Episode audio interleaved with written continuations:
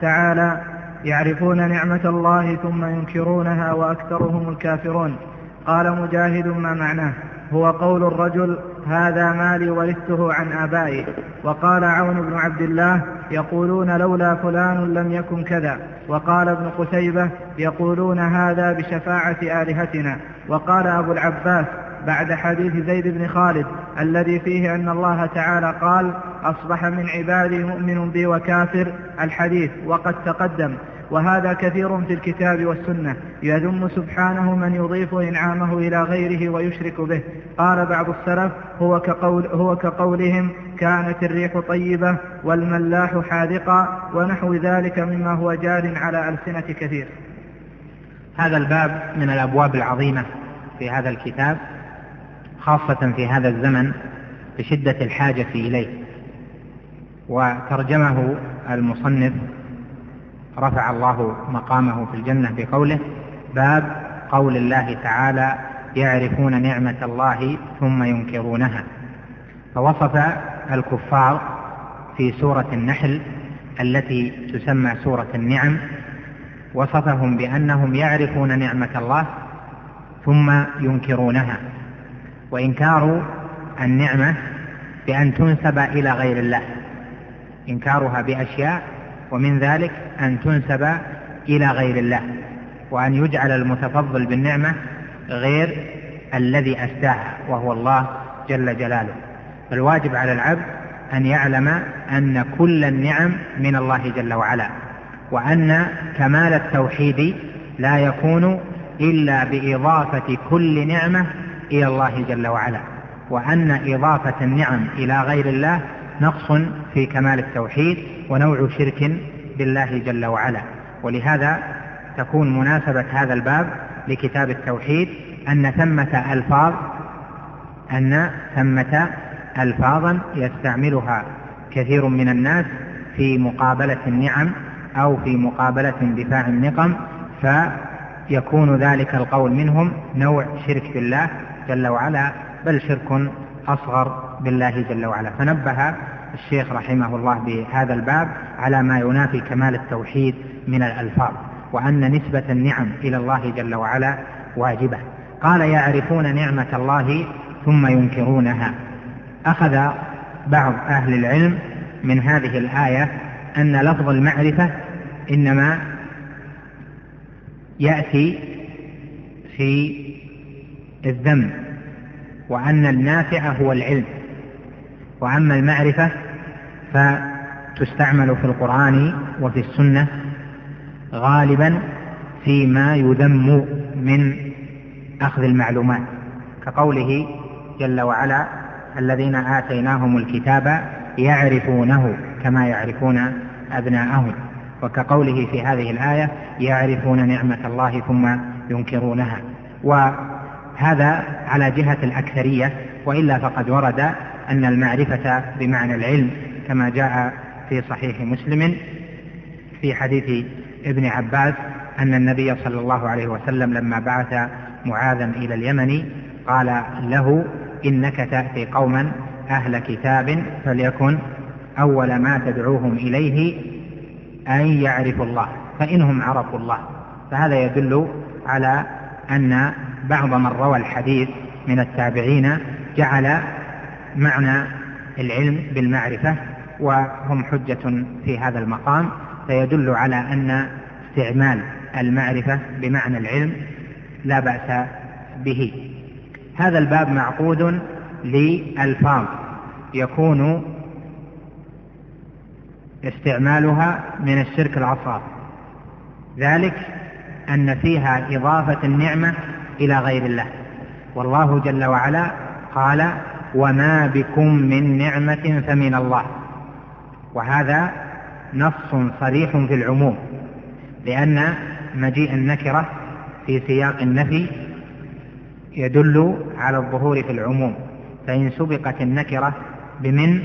حرف جر الذي هو شبيه بالزائد فيكون العموم نصا فيه والتنصيص في العموم بمعنى أنه لا يخرج شيء من أفراده فدلت الآية على أنه لا يخرج شيء من النعم أيا كان ذلك الشيء صغيرا كان أو كبيرا عظيما جليلا أو حقيرا وضيعا لا يكون إلا من الله جل وعلا فكل النعم صغرت أو عظمت هي من الله جل جلاله وحده.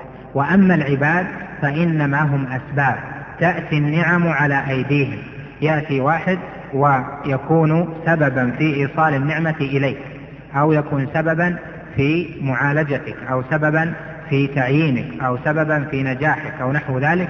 لا يدل على أنه هو ولي النعمة وهو الذي أنعم. فإن ولي النعمة هو الرب جل وعلا وهذا من كمال التوحيد. فإن القلب الموحد يعلم أنه ما ثم شيء في هذا الملكوت إلا والله جل وعلا هو الذي يفتحه وهو الذي يغلق ما يشاء. كما قال سبحانه ما يفتح الله للناس من رحمة فلا ممسك لها وما يمسك فلا مرسل له من بعده. فكل النعم من الله جل وعلا والعباد أسباب في ذلك فالواجب إذن أن تنسب النعمة إلى المسدي لا إلى السبب. لأن السبب لو أراد الله جل وعلا لا أبطل كونه سببا وقلب أو هذا السبب إذا كان آدميا فقلبه بين إصبعين من أصابع الله جل وعلا لو شاء لصده عن أن يكون سببا أو أن ينفعك بشيء. فالله جل وعلا هو ولي النعمة. قد قال شيخ الإسلام رحمه الله تعالى ما من أحد تعلق بمخلوق إلا وخذل. ما من أحد تعلق بمخلوق في حصول شيء له أو اندفاع مكروه عنه إلا خذل وهذا في غالب المسلمين. وذلك لأن الواجب على المسلم أن يعلق قلبه بالله وأن يعلم أن النعم إنما هي من عند الله. والعباد أسباب يسخرهم الله جل جلاله وهذا هو حقيقة التوحيد ومعرفة تصرف الله جل وعلا في ملكوته. قال قال مجاهد ما معناه؟ هو قول الرجل هذا مالي ورثته عن آبائي. هذه هذا القول مالي ورثته عن آبائي مناف لكمال التوحيد ونوع شرك لأنه نسب هذا المال إليه ونسبه إلى آبائه.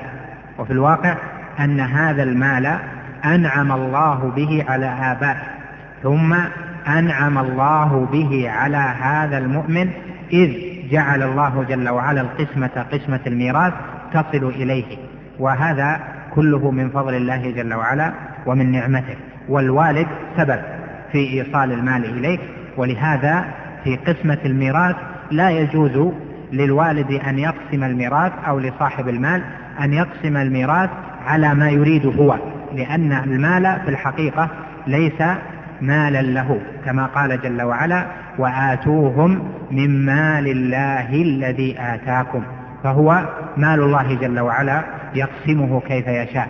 إن الله قسم بينكم أخلاقكم كما قسم بينكم أرزاقكم. فالواجب على العبد أن يعلم أن ما وصله من المال أو وصله من النعمة عن طريق آبائه هو من فضل الله جل وعلا ونعمته. ووالده أو والدته أو قريبه سبب من الأسباب فيحمد الله جل وعلا على هذه النعمة ويسأل الله جل وعلا لذلك السبب ويقابل ذلك السبب بجزائه إما بدعاء وإما بغيره. قال وقال عون بن عبد الله يقولون لولا فلان لم يكن كذا. لولا فلان لم يكن كذا كقول القائل لولا لولا قائد الطيارة لولا الطيار لذهبنا في في هلكة. لولا أن السيارة صاحب السيارة كان ماهرا السائق كان ماهرا لذهبنا في كذا وكذا. أو يقول لولا أن الشيخ كان معلما وأفهمنا المسألة لما فهمناها أبدا. أو يقول لولا المدير الفلان لفصلت ونحو ذلك من الألفاظ. التي فيها تعليق حصول الأمر بهذه الواسطة والأمر إنما حصل بقضاء الله وبقدره وبفضل الله وبنعمته من حصول النعم أو اندفاع المكروه والنقم. ولهذا الواجب على العبد أن يوحد فيقول لولا الله ثم فلان.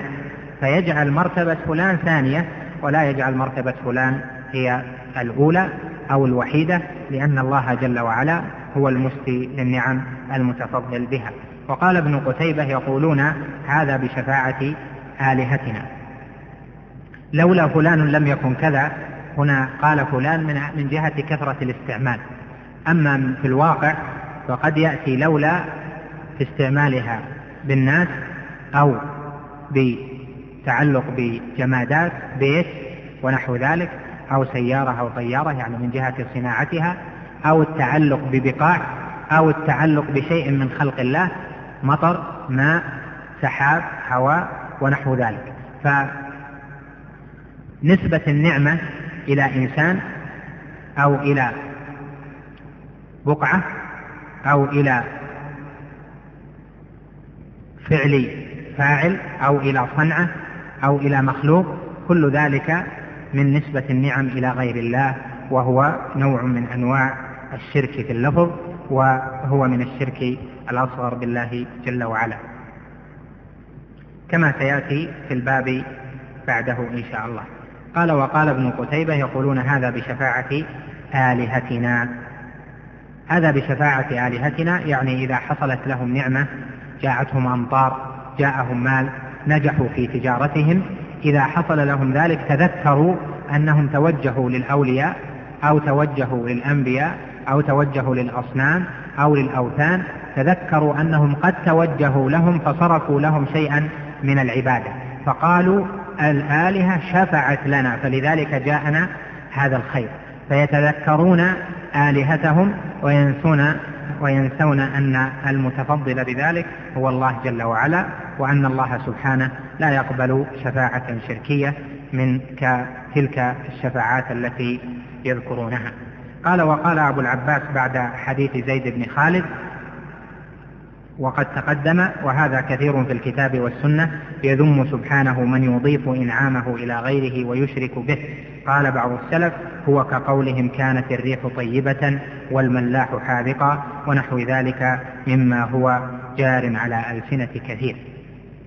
وهذا باب ينبغي الاهتمام به وتنبيه الناس عليه لأن نعم الله علينا في هذه البلاد بل نعم الله على أهل الإيمان في كل مكان كثيرة لا حصر لها. ولهذا الواجب أن تنسب النعم إلى الله جل وعلا وأن يذكر بها وأن يشكر. لأن من درجات شكر النعمة أن تضاف إلى من أسداها هذه أول الدرجات. وأما بنعمة ربك فحدث أول درجات التحديث بالنعمة أن تقول هذا من فضل الله هذه نعمة الله. فإذا التفت القلب إلى مخلوق فإنه يكون قد أشرك هذا النوع من الشرك المنافي لكمال التوحيد.